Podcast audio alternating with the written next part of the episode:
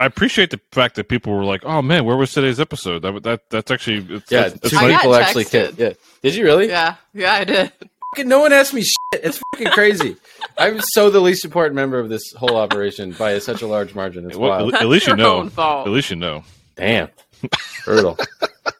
I wish I could break free back to where I'm supposed to be. I wish I could break free back to where I'm supposed to be. I wish I could break free back to where I'm supposed to be. Why are you so worried about being funny? Uh, because I, we have to counterbalance the handsome. You can't There's be. no counterbalancing the handsome. You just you, let it be you- what it you- you can't just it can be, be overwhelming for people. That's okay. This Right, is why okay. it's an audio podcast. If they could see us, they'd just be struck. They'd just be just dead struck, dumbstruck, whatever. Welcome to the Signal to Noise podcast on Pro Sound Web. Happy to be back. Yes, Happy welcome to back. be with yes with these handsome folks here. Uh, we got we got Chris Leonard. What's up? Uh, we got Kyle Turnside, and we got Sam Boone in the house. Uh, we want to, of course, as usual, start off with saying big thank you to Audix here for their support on the show, and we love our our A150 headphones. I was just telling the guys before we started here that uh, they are hands down the most comfortable headphones I've ever had in my life, and I regret not bringing them on the road with me. Um, so there you have it. Also, thank you to Allen and Heath uh, for their support as well. And uh, we think they're pretty cool people. And Jeff also not afraid to kind of go there and lift the the rug, uncover the dark secrets of the universe and the human psyche. And uh, you ever want to get crazy, you call that man up. You know, go down the black hole of of your innermost fears. It's good shit. I mean, this yeah. podcast this podcast might be his simulation. That's true. How is that for the most misleading and bizarre sponsorship message of all time? Thanks everyone for being here. Chris Leonard, what's going on with you? Man, live events are back. Um, you know, uh, and it's in, in a good way. It's a craziness, right? Being an ops person, like um, I'm like stressed beyond belief every day in a good way.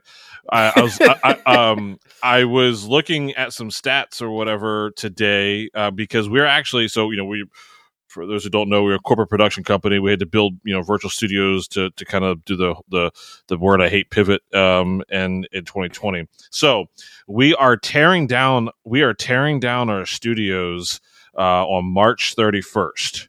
Mhm. Almost two years to the exact date we did our first virtual show. We did our first virtual show in 2020 at uh, March 23rd.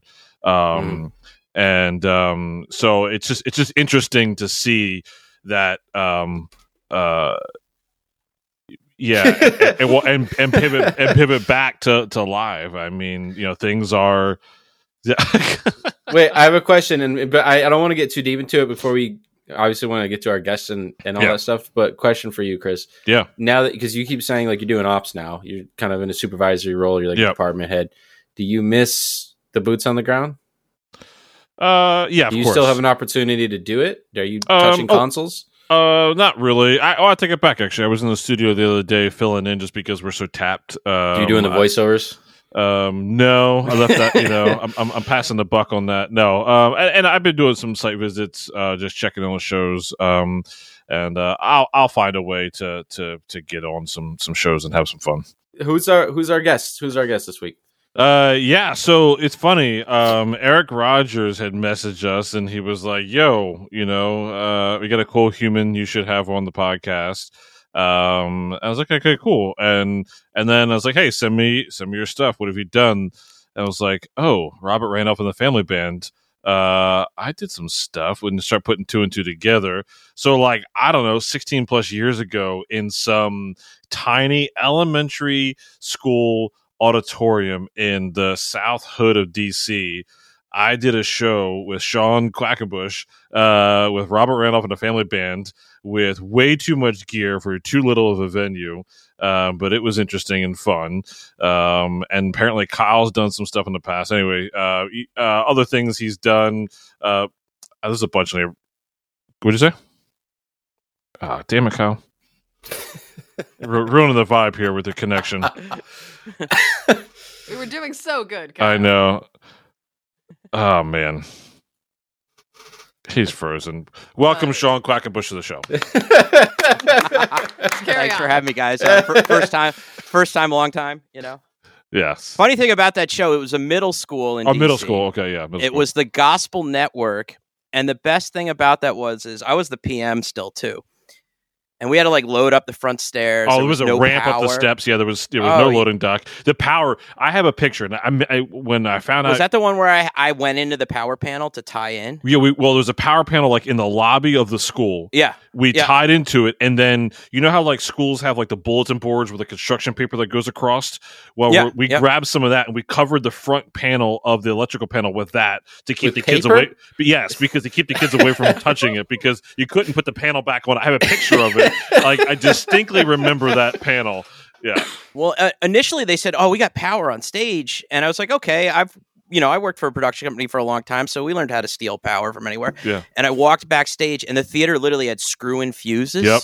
Yep. And I'm going, uh, this ain't gonna work. But my favorite part of that gig was the principal. We had production meetings for months and months and months. They said, "Hey, there's no opening act. You guys, you guys know what go-go is? The Yeah. DC go-go music. Yeah, oh, yeah, I love that shit. It's love it. I used to drive down from upstate New York to go see go-go's and stuff like that. You know, Trouble Funk and stuff like that. The principal calls us up and says, "Hey, we got a student go-go band, and we'd love to have them open for you." And I was like, "Absolutely, this is the best idea ever." I went to the band. I was like, "Listen, this is going to be great."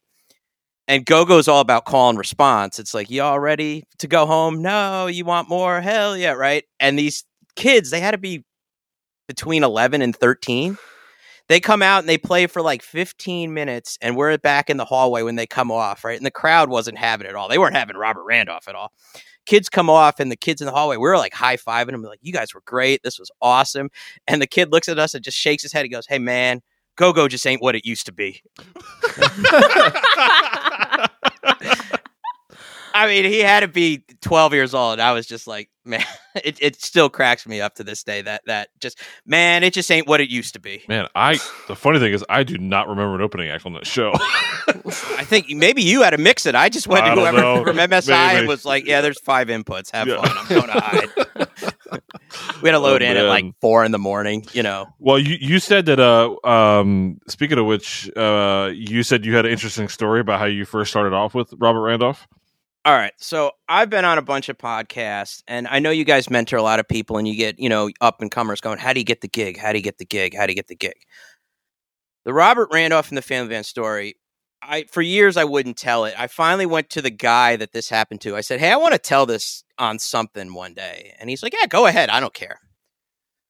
So you're uh Michael, you're from upstate New York. I am, sir. Yes.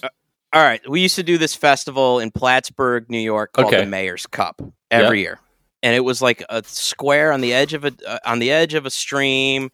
During the day you did dance recitals and pie eating contests and all that. And at night they'd hire, you know, a somewhat decent sized band to come out and play. And since it's Plattsburgh, it was always kind of hippie-ish jam bands. And we would just we would drive up and it was fun. We'd spend a week up there and it was like we weren't even a big production company. We were good size, but we were bigger than what they had in town, so we would put it together with them. Well, every day someone would come in. You know, you get a rider. They may have an engineer, they may not. By this point, I was the front of house guy. I'd bring my buddy Pat would do monitors, and we'd bring a patch guy with us, and we'd have a good time. We would fish off the back of the stage and everything. um, Which, by the Well, way, anyway- just for people who don't know, Plattsburgh. When you talk, when you say upstate, it's really upstate. Oh, it's almost not, Canada. It's not fake Yeah. upstate. It's actually No. upstate. Yeah. You know, it was it was four hours north or three from where I grew up. So this one band, I noticed like all day, like tapers are setting up like early, and I'm like, "What's the deal?" And the guy's like, "Oh, wait, do you see this band? They're amazing." So we got a rider, and they were going to show up with their own backline on their bus, and they had a crew and all that. Well, during the day, like their load-in time came and went, and then their their rescheduled load-in time came and went, and then all of a sudden, a backline guy shows up from Albany and with a with a truckload of backline. He goes, "Ah, they're running behind."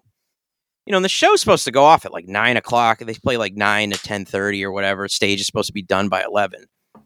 Nobody, nobody. So we set up the back line. We mic it all up. We line check it. We kind of rough it in, and like nobody's got any answers. So finally, at like nine forty-five, a bus pulls up, and these guys come to the stage, and they're like, "Yeah, they're gonna go right now." Like no check, no nothing. I mean, the audience is already there. And I said, Where's your front of house guy? He's like, Oh, he didn't make it. You're doing front of house. So I do front of house. And at that time, I was mixing a lot of like metal and hardcore and, you know, whatever. You know, I'd do the, the ballet and the orchestra at SPAC or, you know, but this is the music I loved. It was funk, R&B, kind of gospely. And man, I was, I threw the faders up, man. And I mean, I went for it and it was loud, but it was, we, I was having a great time. I mean, it's like one of those ones where you're almost like dancing while you're doing it. And at the end of the show, we're packing up. It went late, but nobody cared because it's Plattsburgh. And uh, I get a radio call. Hey, can you come back to the artist tent? The manager wants to talk to you. I was like, oh, great. I'm going to yell that because it was too loud, the whole deal. So I go back to the tent and I walk in and it's Robert and his manager. And Robert was real timid and shy, just kind of sitting there. And the manager goes, Hey, so what you do out there tonight? I said, Hey, man, sorry if it was kind of loud, but I was kind of digging it. And they're like, No, man, that was amazing. Do you tour? And I was like, Yeah, I'd, I'd love to tour, you know? By that point, I'd done a lot more like regional and I did a lot of Broadway stuff. And, you know, I've, you know, we pick up and do things. I've, I did some bands and, uh, you know, vans and stuff like that. But most of it was like, you know, a lot of bus and truck theater shows and stuff. So it's like, yeah, here's my info. And uh, I went back and they're like, we'll call you soon. So I go back to my regular gig at the time, which was the house engineer at the Performing Arts Center in Saratoga. And, you know, all the engineers, same engineers come through every year and you get to be friendly. So I got to be really good friends with the, the Matthews band crew. So it was Bagby and Tommy Lyons at the time and stuff. like that. Tommy. I love Tommy. And uh, I said, Hey guys, I might have a gig on the road. They're like, With who? And I said, Robert Randolph and the family band. And they go, They started laughing like it never uncontrollably, like falling over laughing. I was like, What's up? And meanwhile, I'm kind of negotiating with this band about going on the road. Yeah, our other guy's not working out. It's kind of been kind of a thing. You know, maybe you want to do monitors. Maybe we come out do front of house. It was kind of cryptic. So I finally see these guys a couple weeks later with the DMB, and they're like, "Oh, you want to know why you're getting the gig?" I said, "Why?" He goes, "Well, they were opening for us in Wisconsin at that big ski mountain place where you know the place where Stevie Ray got killed, and they said." Well, the first night the band stole a golf cart and destroyed it, and they got in trouble for that, right? Well, the second night, their front of house guy at the time, it was the only front of house guy they had had, stole a golf cart, picked up a girl, guess had a few too many to drink, was coming down the hill, flipped the golf cart, cracked his head open, nearly killed the girl riding with him, got arrested and charged with DWI in a golf cart, right? Jeez. Hauled off to jail, right? So the next day, the band goes to the courthouse because he's getting arraigned. But they had him via satellite from the, the hospital at the jail cell. And they said, well, bail's at some ungodly amount of money. And the band's like, we're out of here and left him. And their next gig was in Plattsburgh, New York. So that's why they were late getting to my gig because they were at the courthouse because their sound guy's in jail, the, the hospital jail. So they had him back for a couple of weeks to kind of pay his debt. And then I got the phone call and it was like, hey, can you can you come today? And I was like, yeah, sure. And then that lasted uh 15 years. I was only supposed to do like I was only supposed to do like six weeks and yeah, 15 years I was That's there. awesome. It's a great Yeah. band. It's a great band, though. I mean, it's a phenomenal vibe and music, and Oh, 2002, 2003, 2004. It was, you know, like to my the quote the Blues Brothers. That was a band, you know, bad enough to turn goat piss into gasoline. You know, it was it was amazing. And I mean, through that, it was like, you know, right right off the bat, you know, I get hired by him, and it's like, hey, you're going to do a year opening for Clapton around the world. So it's like. Right away, you know, next thing I know, I'm on a plane to Barcelona, and it's like we literally spent a year opening for Clapton, and then we opened for Santana, and then Black Crowes, and we were we were like, and then Dave Matthews. I think I think we've opened for Dave Matthews more than anybody when I was with those guys, and you know it was good till it lasted until uh, Miss Carlile came along, and that's the, the best gig I've ever had. You know, it's awesome. yeah, yeah. But yeah, that's my funny one. The DWI and a golf cart got me a gig that lasted me 15 years. Remember, kids, just the right place at the right time. That that's the exact right place at the right time you know they literally just showed up and it's like hey if you got to fill in for somebody just do your best you know I think that's you know what I know that this actually can be frustrating for some people who put time into like developing a skill set and being professionally prepared and like the well, it's all random. Like this idea of right place, right time, I think has actually been discouraging to people. Um, but I don't think it's just like a cosmic roll of the dice as much as you never know what opportunities are going to pop up if you are putting yourself in the situations where these conversations are happening. And if you are immersing yourself in this world and if you are making yourself available and present you're you're increasing your own odds of being able to take advantage of an opportunity like that. So your own interaction and engagement and ability right like it directly amplifies those things. So i don't i i the the right place right time thing is a real thing but that doesn't mean like it doesn't matter if you're prepared or not you know? Mhm. I, and i know that's a little bit of a of a detour from from where we were tonally but like it was a conversation i just had with somebody recently so i figured it's worth mentioning Well, and Well, I I mean, mean- like you when you when you got asked, you know, like, do you tour? You know, like yes, you know, like my story of like my, like at my first monitor gig on tour, I was like, "Are you monitors here?" It was like, you know, that there's that split second where like you got to answer it, you know, yes, and and and, and, and grab it. Otherwise, if you was ah, I don't really tour, you know what I mean? Like you could. i'd love to is a wonderful dodge though that's a, that's Yeah. a great Yeah, was- dodge Well, it's it's also it's like I mean at that point I I worked for a great regional company and by that point I was owner. I was vice president. I was like I was 24 maybe at that point, 23.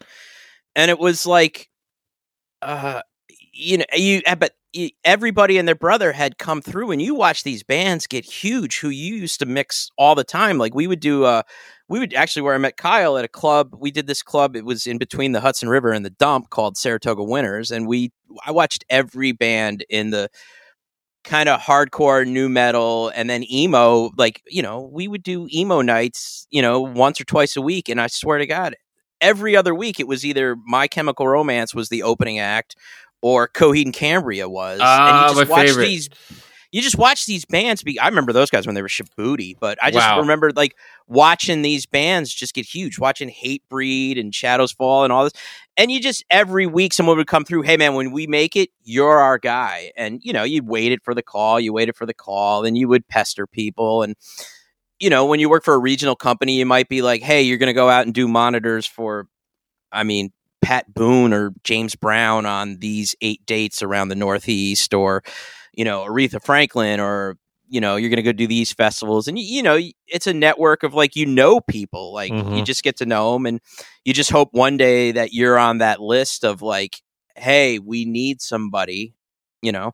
And there's a few times like i got in with people where i got the phone call and i just I, I didn't i didn't i didn't jump on it like i should have you know because you think like wow i just bought into this company you know and i got to be here to do this. But uh the Randolph gig just seemed special at the time. You were just like there was something about that band and you kind of knew it was just about to take and it was like and I kind of went to my business partners and I'm like, "Hey guys, you know, do you think I could possibly do this?" And they were 100% behind me. They're like, "No, you have to. You literally have to."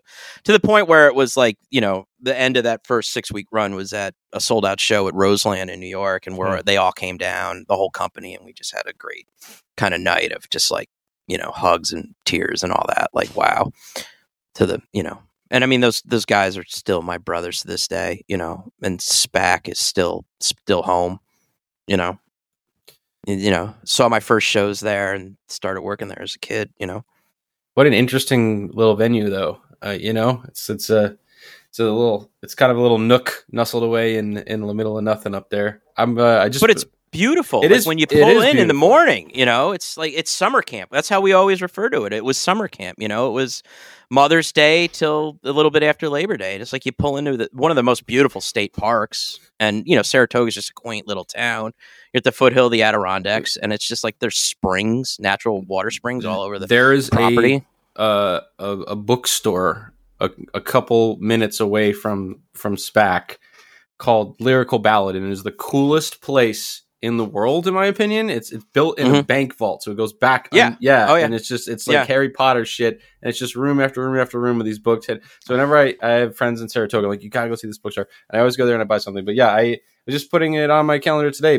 SPAC is is near and dear to me because when all my friends come through and they're touring, they're either playing the landmark in Syracuse or they're playing SPAC. Those are the two that are that are within a driving distance of me. And so I, I go see all my buddies. I'm going to see my friend Jason Moore do train in a couple months. Oh, Can't nice. wait. I love that dude, Yeah. man. It's such Yeah. such a fun he's time. a good dude yeah.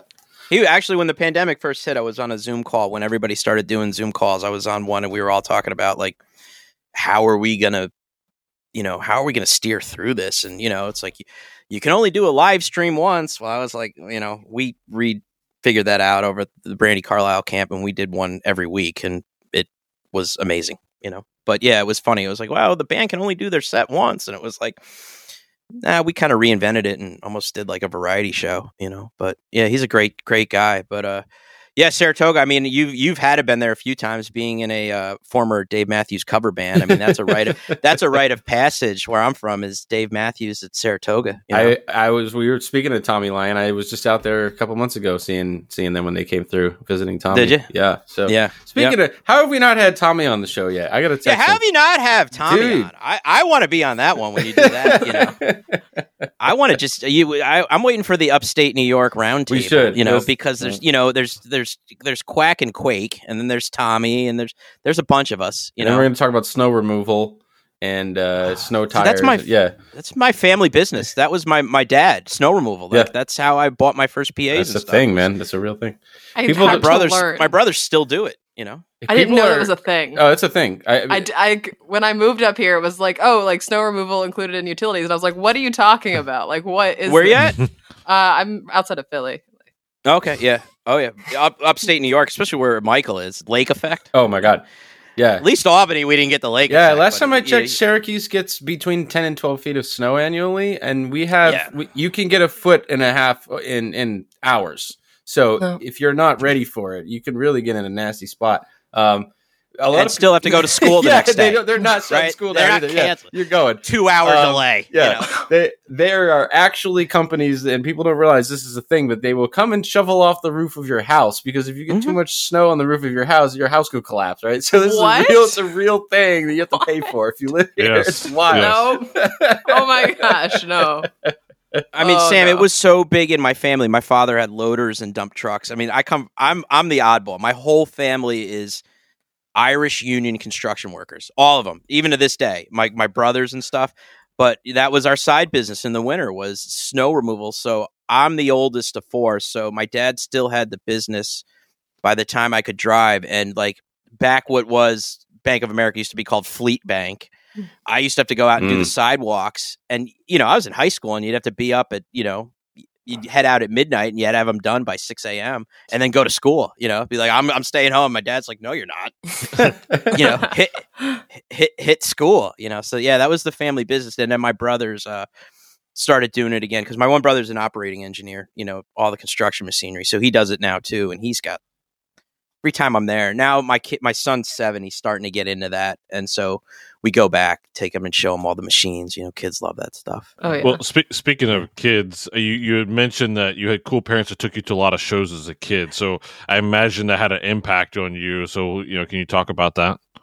Yeah, so like SPAC, that's why it literally is. It's so important to me. Was you know my first shows. I mean, I was an infant. My parents, I loved the Beach Boys and stuff like that. But every summer they would take you to at least one show. But then also like throughout the year, if you know if they wanted to go see something, they would take us. You know, um, more so me. My my siblings like music, but not like I did. Like it bit me early on. Um, I mean, the funniest one is my mom went to see the Bee Gees nine months pregnant at Wow. Madison Square Garden with my brother, right? And my dad was, and my parents have great stories about going to Saratoga and jumping the fence when they were kids to go, and they, they named the bands like the Association and stuff like that. And so they took me to see like the Beach Boys, but I saw all the cool bands kind of in the 80s, like, you know, Huey Lewis and the News on the sports tour, you know, Rick Springfield when Jesse's Girl was huge. But the one that kind of did me in, and it, it, I was eight years old, and we went to Buffalo Bills Stadium. What is it, Joe Robbie Stadium, or whatever they called it back then? I forgot. But where the Bills played, um, we went to see the Jacksons victory tour, and I sat fourth row center, and it was it was it was life altering, you know. And you just was like, I don't know what they're doing, but I want to do that. And I Mhm. remember I talked to somebody, a security guard or something, and the stage was massive. It was a third of the football field and it had lifts and you know i mean it was as high tech a production as you could get in 84 and uh, they said yeah it took two weeks to set up but it'll be gone by this time tomorrow. And you're like so that whole idea of like massive structures that just move is still fascinating to me and i saw that and from that point on like everything i did like school art projects i was drawing stages and i was you know uh, i was big into lego still am with my son and like i was in lego competitions and i would build stages and all kinds of stuff and i mean i had a notebook in seventh grade that i was like drawing par cans and stuff on and speakers you know every art project. I'm like that much of a nerd um, about it and still am to this day.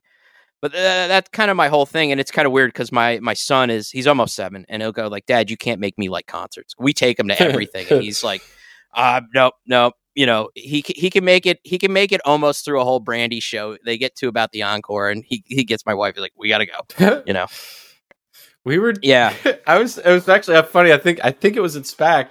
I was out there and I brought a buddy of mine and we were we were seeing. Uh, I'm trying to remember what show we were seeing. I think I maybe have been uh, my buddy Tyler Walters out with the uh, the Willie Nelson Outlaw Festival, which is a yeah really absolutely very long, yeah, long day. And uh, Oh, yeah. We were leaving, and my buddy was friends with some of the local uh, crew people out there, and so they were like, "Oh, yeah, I'm, a, doing?" I'm a pr- they go uh, proud member local yeah, all right, 592 There you go. 20 so they years. go. They go. Uh, hey, we're a little short for loadout. Y'all want to stay? We're like, fucking nope. Like, see ya. Like, right in the car and left. like, I'm not gonna stay here another four hours and put truss on a truck. Hell no. Man, some of those days are fun though. Like when you're just hired to be like, "Hey, take this there," you go, "Okay, great." When you don't have to think and be like, "Uh, how do I got to run the feeder today? What's the best but then I'll route? get Oh, my gotta white gloves dirty, doors." man. I don't. I don't. Then what am I gonna do? My friends bought me a pair of pink gloves. a couple years ago. Nice. They're still in one of my work boxes. Yeah, uh, no, I'm still I'm in the local there. I just got my cards. It's over 20 years at this point, but yeah, you know that's all my brothers and sisters up there. Shout out to local 592, Saratoga Springs, New York. You know, their family. You know, it's a magical place. You know, It's really, it's yeah. really an interesting place. Uh, if you if you have the opportunity to go, um, I went out there to visit Willa Snow. Actually, our friend Willa Snow a couple months back, and same thing. I was like, hey, you gotta go to this bookstore. I was like, this is my whole shit. If you're going to Saratoga, we're going to the bookstore. Damn it. yeah. But that was the bug that did it for me, seeing Michael Jackson, and then everything from that point on. And then once I had enough money to go see what I wanted to go see, like any opportunity I could get. And then, like, once you got your driver's license and I was kind of out of high school, like, I had a couple of buddies who we would try to go see live music every single night. And it didn't matter. Like I said, we would drive to, excuse me, DC to go go go shows or go see hard rock shows at CBGB's in New York or drive out to Boston or, you know, I, and I still, you know, geek out on that. Like, I love the band Tool. So it's like, uh, you know, 20 years ago, like when they would do a tour, I'd go to Boston, Albany, Syracuse, Portland, Maine, New York City, just, you know, just because I knew all the shows were going to be different and they were rad. And that's like, that's one of those bands that still, I feel like a fan at, you know, Mm. like I'm not sitting there like criticizing, like, oh, you know, this could be louder or, you know, this, it's like, no, I just, I could just go get lost in it, you know? That's it's, awesome. It's rare that I have that experience at shows now, but when it does, it's just so. I was just, I mean, speaking of going tomorrow, I'm going to see Leo at the Lawrence show in Albany, and it's the same Mhm. thing. Like I, I told him straight up last time I saw him, I said I cannot remember the last time I went to a show and just enjoyed it as a fan. And it's just, it's such a different mindset if you can really get yourself there. And it's so rare these days, but man, it was exhilarating, you know? Sorry, Sam, I know you were going to say something. Oh, go ahead. No, you're good. Um, so I got to ask, like, at what point do you start getting into the tech side of stuff? Like, are you a failed musician like the rest no, of immedi- us? uh, immediately. I've been a tinkerer since I was a kid. I was the kid who could pull anything apart and put it back together. And like electricity, especially, like my dad is an amazing carpenter, like you wouldn't believe, but he's terrified of electricity. And by the time I was eight, like I could fix extension cords. And like I remember we got the first VCR and I was the one Dick. who knew how to hook it up. You know, it was like my parents would be like, well, it's, we're going to rent movies, but we have one window air conditioner upstairs. So can you move the VCR upstairs? And I would, I knew how to hook it up. And I, I was like, I have a lot of, you know, like, not only did I have super cool parents, I have a lot of, a big Irish family, super cool aunts, uncles, and cousins. And anytime they got a new stereo, I'd take all their own components and like I'd wire in these crazy things just together. Like, you know, finding out the hard way is you can't take a speaker output into a line level jack You can almost once. setting the house yeah. on fire. Yeah, once. and then you figure out how to change out components real quick. But it's funny, my mom and dad just pulled the carpet out of my childhood bedroom a couple years ago, and they said there was more soldering iron burns in the floor. You know, my dad gave me a soldering iron when I was like seven or eight for Christmas one year because he would get me tools, and that was the end of it. You know, so I learned how to make all my own cables. You know, whether or not they were in polarity or wired right, it's a whole nother story. But you know, I, I knew how to connect So- them. You know, So without without sounding like the jaded old guy kids these days, like that's not that's not my intent with this statement. But I, I Oh man, you're the grumpy old sound. no, guy I'm just. I, it- we live in an era of this thing broke, so I'm going to throw it out and, and buy a new one. Uh, Yeah. you know the, the the the smart TV is a good example. Like we just you get a new TV every two years. Like you to fix your TV, right? So there is an element of audio engineering that used to be really strongly represented, which is exactly what you're talking. I mean, I think about Chris Mitchell, who goes, "Oh, "I didn't like the bandwidth on the filters in this console, so I I changed out the inductor." Like that part of the craft of getting under the hood and understanding what the components do. This Chris Mitchell. That's the one right Oh, there. Yeah. yeah, I remember he was trying to get get, get someone to adopt that thing. Yeah, man. for the for the for the hold on for the non-viewers at home because this is an audio podcast that's two paragon 2 channel strips in a rack Paragon One. oh paragon 1 my bad E40. my bad you're right you're right paragon 1 my bad Oh, Th- there is a difference um that chris was we basically gutted a console and was paring them down to the strips and it's freaking awesome uh that's cool That's that you incredible. have it. that's awesome But that's that's Yeah. exactly what I mean. I mean, like, I mean, last time I visited Ethan Weiner, he goes, "Oh yeah, here's a here's a parametric EQ that I built." Yeah. like that age is is gone, man. And and and No, they're still there. I mean, the Heathkit age is gone. The problem is, is Radio Shack went away. You know, we. I mean, when Radio Shack went away, I mean, listen. Like I said, my my kid's almost seven. I was obsessed with the Radio Shack catalog. I remember riding my bike to Radio Shack, going, "Can I get the new catalog?" and studying things. You know, whether it's you know components or switches or all that stuff. You know, it's and I I mean I just remember like I went to theater school for two years and one of our teachers is like, oh, you want to be a sound guy? Just make sure you plug in your soldering iron first thing in the morning because it's gonna get Mhm. used. You know. nice i- is there? You know, I think I'm trying to think about the way John Huntington would answer this question because I, I feel like he'd have a really cool answer to it. And that reminds me, I'm going to call him and ask him. But that that part of the the knowledge, it used to be a necessity that you had to understand how these things were working, right? P- eh, particularly back when you know the tubes, then you go to transistors, then you go to solid state, and now we kind of got lost. Mhm. And now we're in the digital age, and you just I need a graphic EQ, and you you can buy one from Sweetwater, and so it's totally possible to go out there and get good sounding mix and have zero concept of what's happening under the hood, and that's not necessarily a problem until something stops working. But you know, part of me says has that knowledge been lost? But really, a lot of that has been replaced by other knowledge like networking which Mm. is now this new thing that you have to know, and it's really hard to do your job without that. So, I mean, it, you know, that you think about the German Tonmeister, like literally the dudes in white lab coats. You know Mhm. what I mean? Like that that was audio engineering for a long time, and so yeah. having that evolved, I, it's great to me that there's less barrier to entry now, and anyone that wants to be in audio can get into audio. But at the same time, you know, it has it been watered down? It- you know, if you look Well- at the audio textbooks from 1980 versus versus now, there's a big difference in what's in those books. But I Well, yeah, I mean that's yeah Yamaha's guide to sound reinforcement, where you just learned how to make a RCA to an XLR cable. You know, it's like oh, I got a you know a CD player I want to plug into a Pro mixer, but kind of that's why I loved coming up with a regional company and and also like you know being I got ran up the ladder real quick as a kid and you know eventually became partners in the firm but it's like you had to maintain your own stuff and I'm I'm old enough like I predate digital consoles and I kind of started my career at the same time you could buy a large format PA from a manufacturer because up to that point everything was proprietary. So Right. my career kind of coincides with like the 850 MT mm-hmm. Turbosound, you know, TMS boxes and all that because it was like up to that point like you went and got a Clair S4 or, you know, a Prism box or, you know, an audio analyst box or you know all these Electrotec boxes. It was all proprietary and y y- there was still a lot of that and you know you got to see it always come through the venue but also like you had when you worked for a company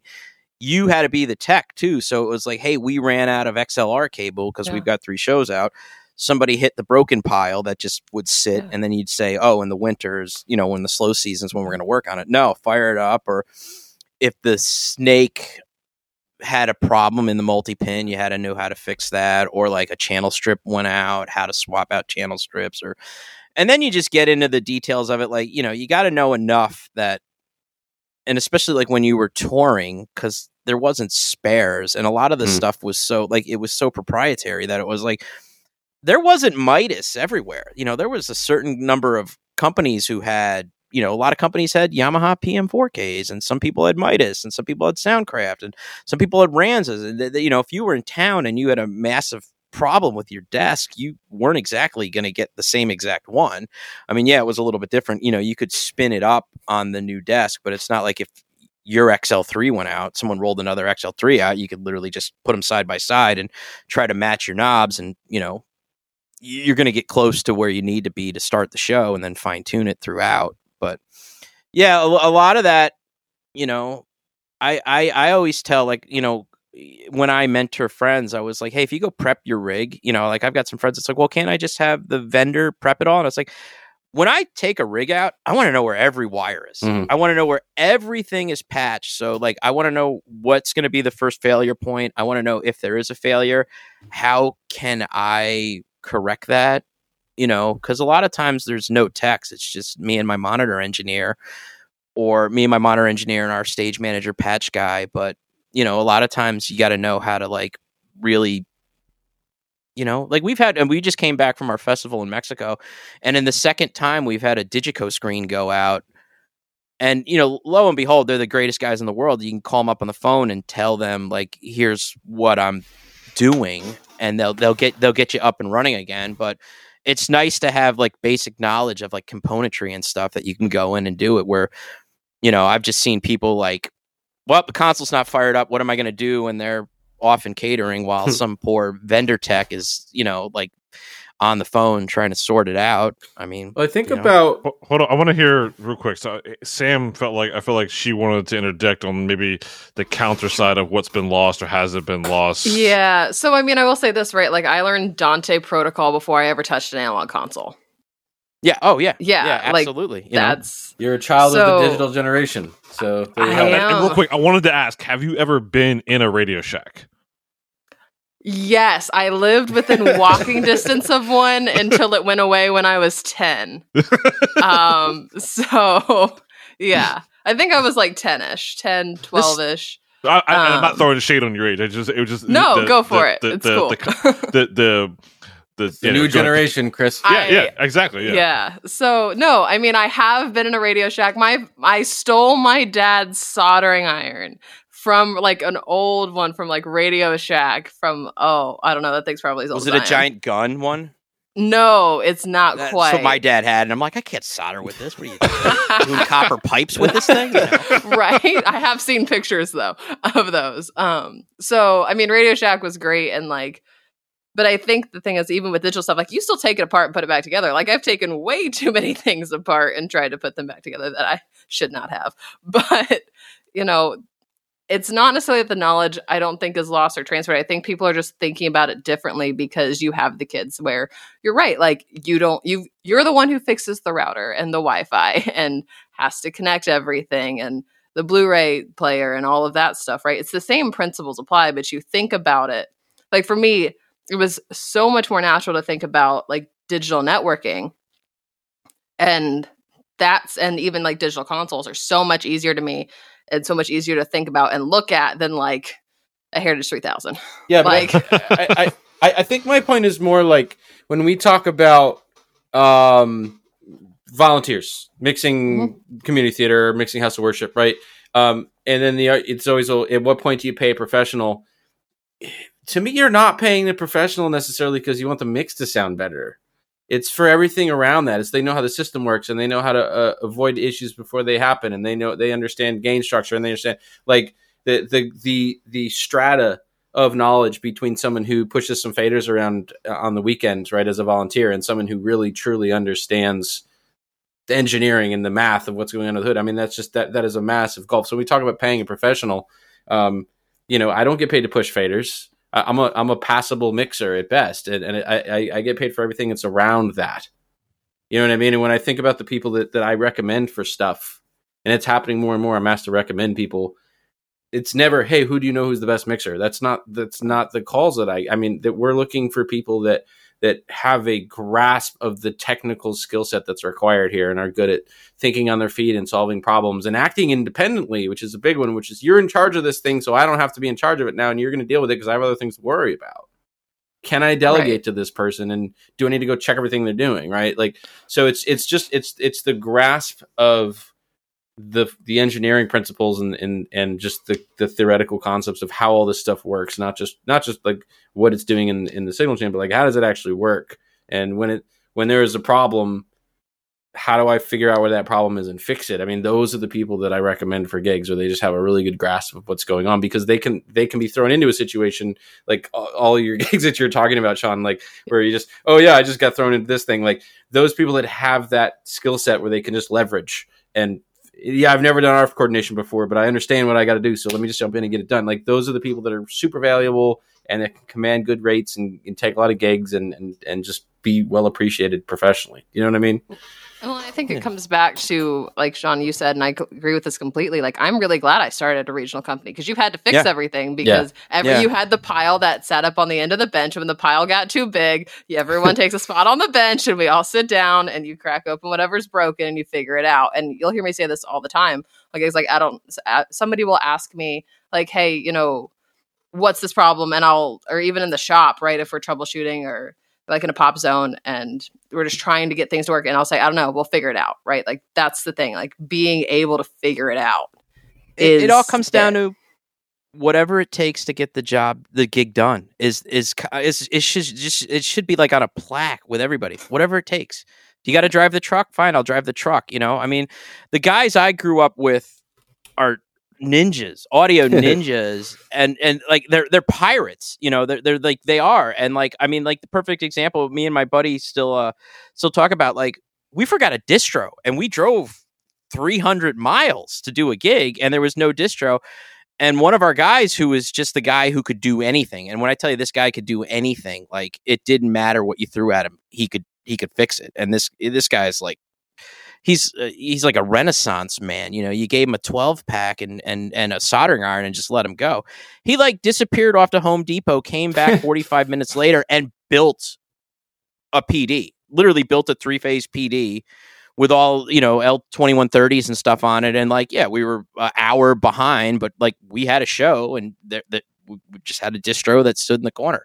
You know, we didn't have the fancy Motion Labs thing, but you know, lo and behold, he just tied this thing in, and and no no issues at all.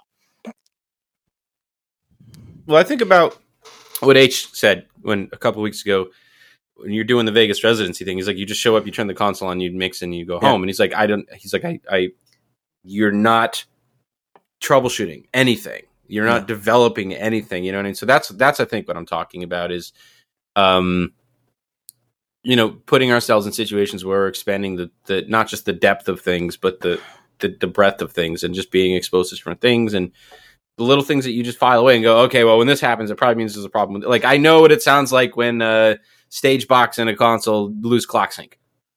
Oh, yeah. You know what I mean? Yeah. So like that's now a thing. I hear that and you go, oh, I know what that problem is. And so just you're gaining these little bits of experience that help you become more valuable in the field. And so um, I think that is the stuff that when I think about what makes somebody a valuable addition to a team or a valuable tech, it's it's that stuff. It's not just that you know they're really good at mixing or whatever.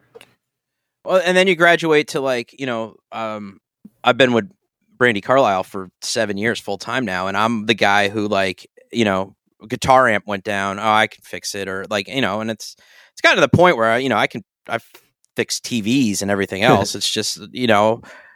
You figure it out, you know, and it's y- once people kind of know that your your your your your skill set is a little bit more than just hey, I'm the mixer all of a sudden you become very valuable to a team because it's like if one of your guitar techs says, Hey, why is this amp doing this? And it's like, ah, it sounds like one side of one of your preamp tubes is, you know, a little bit funky. Grab a pencil, start tapping tubes. Oh, it's crackling. Yep, you got a you got a bad you got a bad 12AX in in your amp or you know, why is my guitar rig buzzing? Well, you know your pedal board's on one phase of the power your amplifier's on another phase and then your wireless rack system is on a third phase so you have conflicting and that's you know it's like you ground lift it all but honestly if you just run extension cords and put it all on the same block it's going to clean a lot of things up and that's you know a lot of things like that you know you you you know just things from you know I've been doing this for 25 years now so you just learn like you know how to make things work in in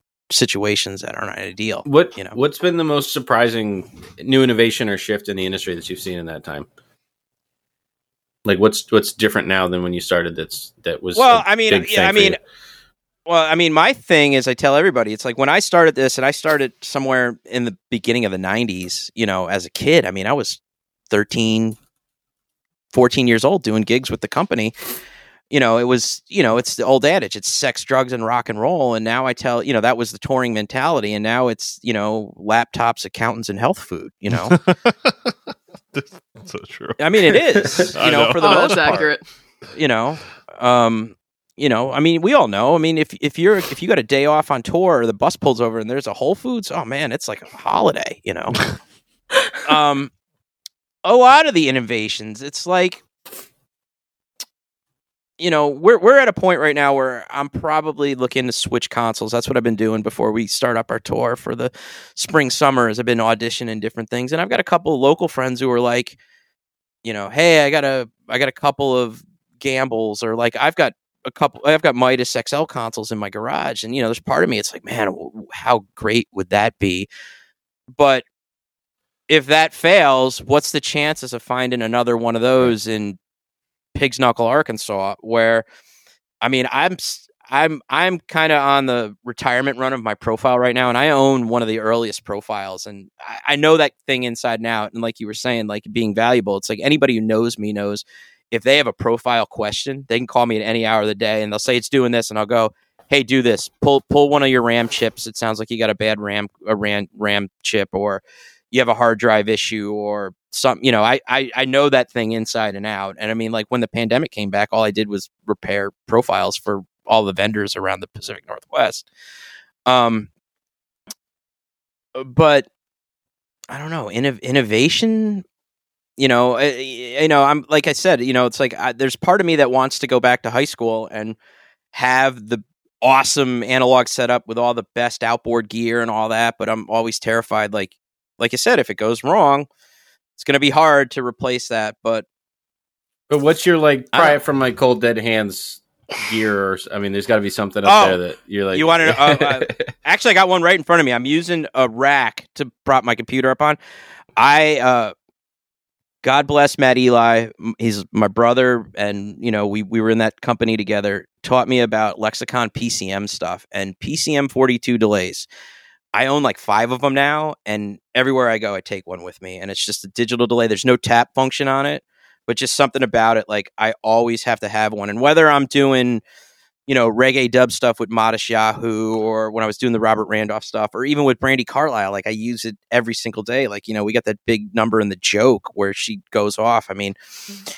It's indispensable for me. And there's a lot of classic mics. I still have a bunch of gold uh, MD 409, uh, 409s and 421s. I really love, you know, grab them wherever I go. You know, that's uh you know, it's it's that thing. It's like if the house is on fire, what are you grabbing? Like I grab the 42s, and, you know, my dog and my family, and you know, a couple bits and bobs. But yeah, otherwise, For the record, you said the delays before you said dog and family, but um, uh, it would, you know, it go it go wife and son, dog, forty-two. So. del- delays. Yeah, yeah, you know. Uh, speaking that you mentioned Matisyahu, that's what I wanted to ask about. Um, Sure.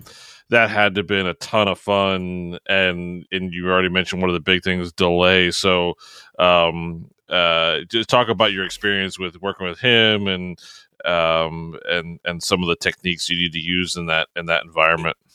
it was a lot of fun. We had the Dub Trio out on the road with us, um, which I don't know if you're familiar with that band. They're Mhm. amazing. It's somewhere between, you know, math metal and reggae Mhm. dub. You know, um, but they gave me free, uh, full, um, full creative freedom to do what I want, and I was fully dubbing the entire show Yeah, like if I decided I was going to pull the drums out or drop the bass out for parts, like he just let me do what I did. And um, I had two PC uh, for delay. I went a little overboard. I had two PCM 42s. I had two real Roland Space Echoes, Nice. tape oh, echoes. yes. Uh, I had Uh, two, three or four different.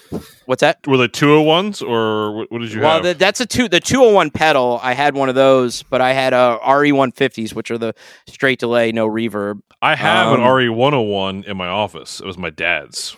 Oh, they're great, man. Hang on to that stuff. Yeah. Uh, actually, one of my one of my space echoes, our monitor engineer Jerry Jerry Streeter, shout out, uh, has it up at his studio right now. He's playing with it. Um, what else? I had a couple on, of so real spring I'm, I'm going to ask about, what the Space Echo though. Did you play? Um, because with the Space Echo, uh, for those who don't know, it's a physical tape that's spinning Yeah, in there, and yeah. so you are speeding up and slowing down the tape as opposed to Mhm. say an Echoplex where you're like just moving the heads. Would you? I had one of those too. I had the uh, the Fulltone tape echo out there for a long time too, would where you, are actually moving the heads. Yeah, would you play with like speeding up the tape while it's open and and hear that at all, or um, anything like that? Or oh, I was playing that entire show. I would literally, I would take the feedback knob and completely dime it out and get a feedback loop of like a vocal piece going.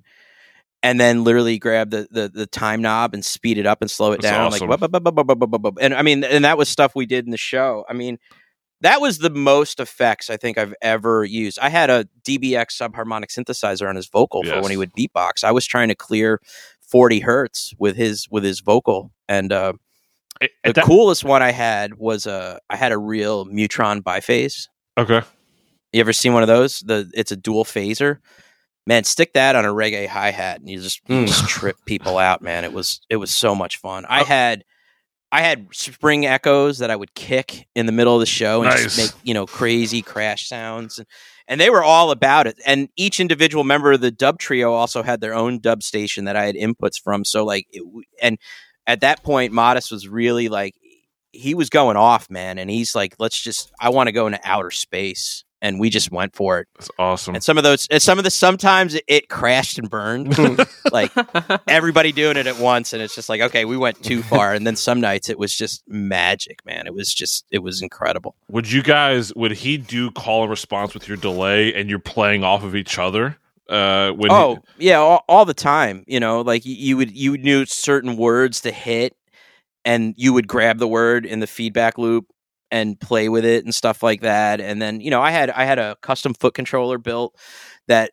um I had momentary switches to open up certain inputs to certain different effects. So like I had like three different snare reverbs that I could step on one and do like that crazy, you know, Mhm. giant thing. And we just had a lot of fun with it and you know, so much creative, you know, freedom with that thing. And it helped me a lot in in in a lot of the other gigs I did, you know.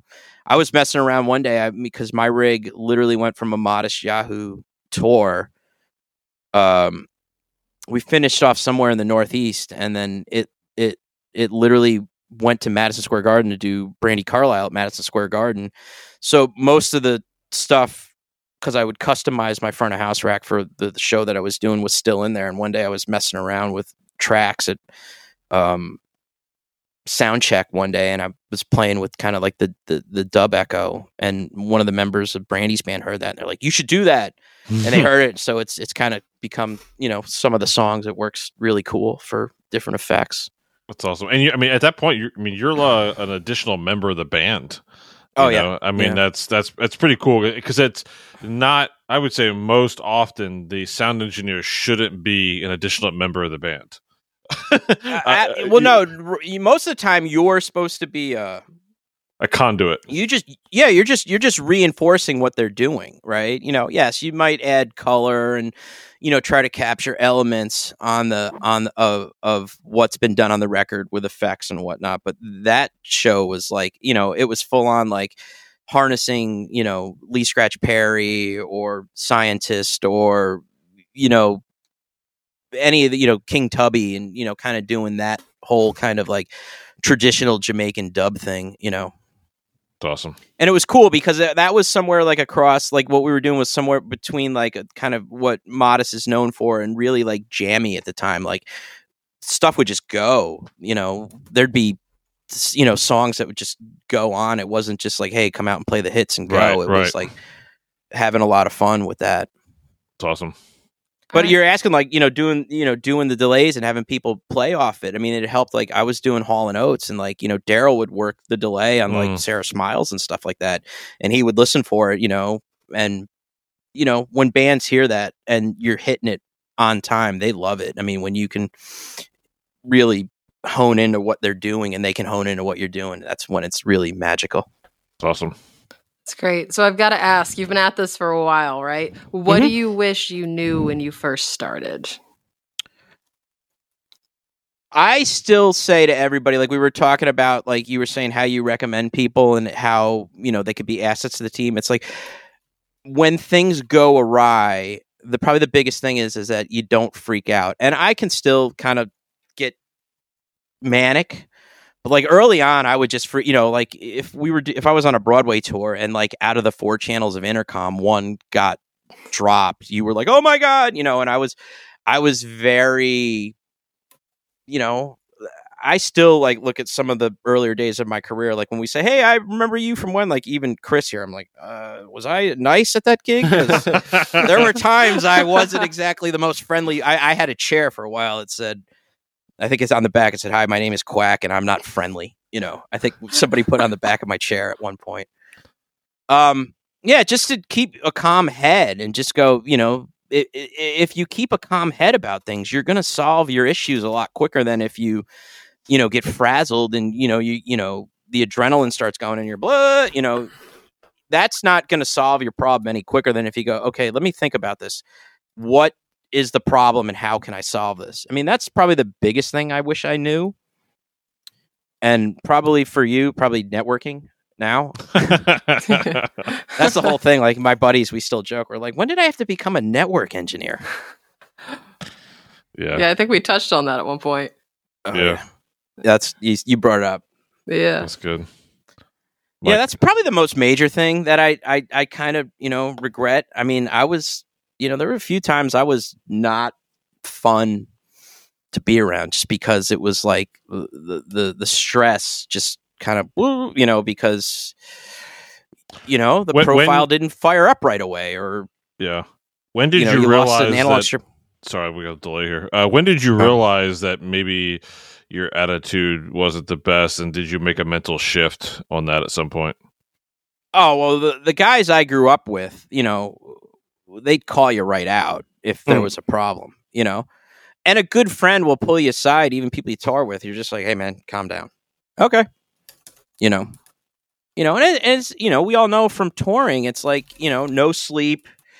You're not exactly eating the best most of the time, and you know, you're tired, you're exhausted you know you're just waiting for that day off and you've just done like six in a row and then somebody comes and asks you for something that you're like why do why why do I need to deal with this right now and that's when you just you know just step back and you're just like hey man I'm not bagging fries you know I'm Right. not swinging you know like my poor dad I'm not swinging a hammer every day you know I'm making music and honestly it's more fun than anything else and it's you know the greatest job in the world Mm-hmm.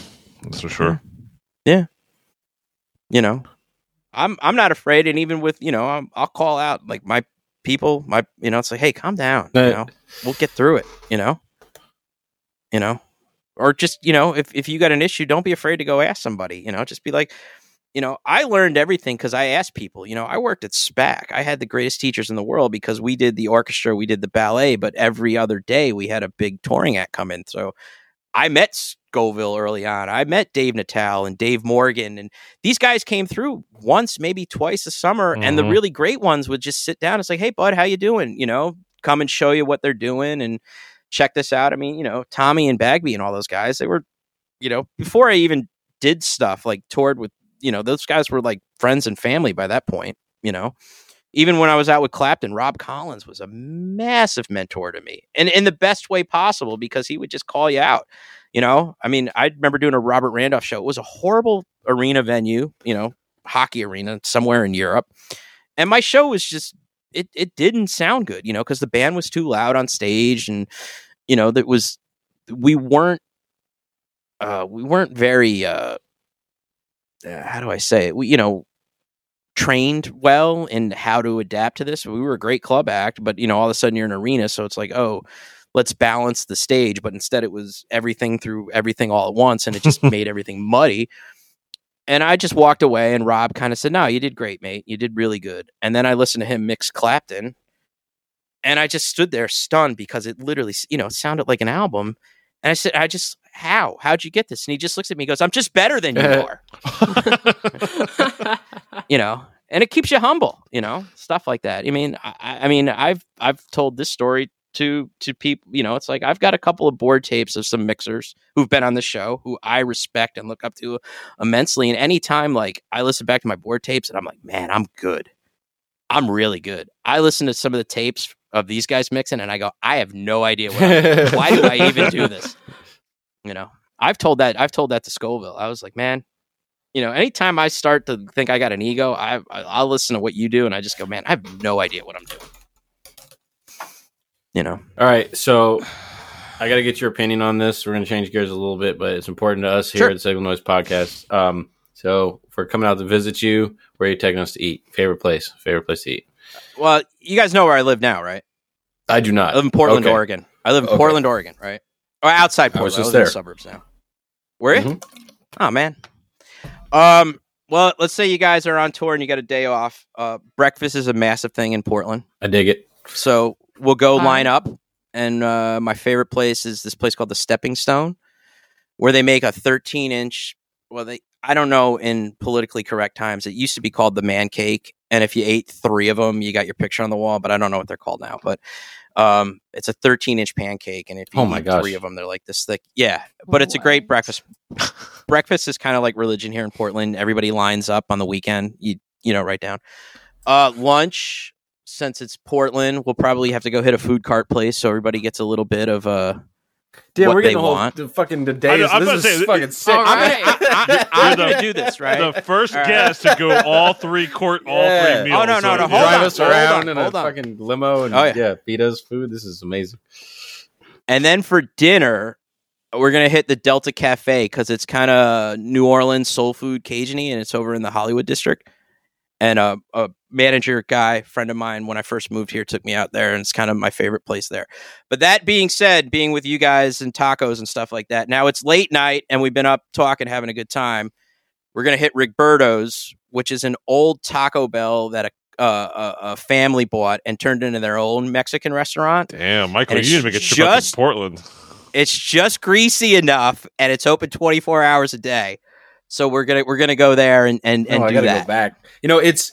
I'm starting to wonder if I've created a bit of a monster with this. Sam and I were talking about this earlier today because we're doing. I'm doing a couple shows with the with Miguel uh, this month, Mhm. and Yep. the the email went out, you know, for the, all the whole production team, and it's like this is so and so, and they do this, and this is so and so, and they do this, and then for me, it's like this is Michael. He's system engineer, Mister Handsome himself. Uh, he loves tacos. Make sure you bring him tacos. I'm like, really, this is this is what's going out to the, the, the whole team now. It's like that. I've created this horrible thing. So apparently, Have you gotten one? Have you got one of those papers on tour? Like just recently, like when you hire like a company, they'll like, well, what shirt size are you? What shoe size are you? You're like, what is you know? I get the frequent flyer mile numbers and like your hotel card Yeah. and rental car, but all of a sudden they're like, you know, what food do you like? What well, I'm you're often asked like, oh. for like you know shirt size and stuff, but then I'm not given a shirt afterwards. So it's like, why are you Yeah. asking about I that? you still know? haven't. But yeah. well, uh, it looks like I need to go back to Portland here. So That's funny. Yeah, yeah, that's- no, I mean, food, food, food is a way of life. It's it's weird because I live more down towards Oregon City. I live in Gladstone now, and it's like a suburb.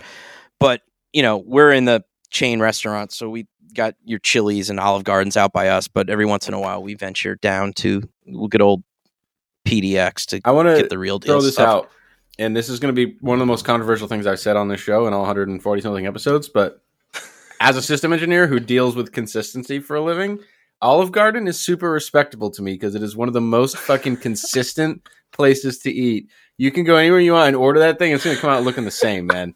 I we just let's just respect that. That's all I'm saying. I'm not saying it's the like the pinnacle of Italian food because it's not, but I'm saying consistency deserves to be appreciated. It's all. I one. also just I need to point out Chris's face, Michael, when you said that how controversial that was. Chris just looked so panicked, and then the amount of relief when you said Olive Garden.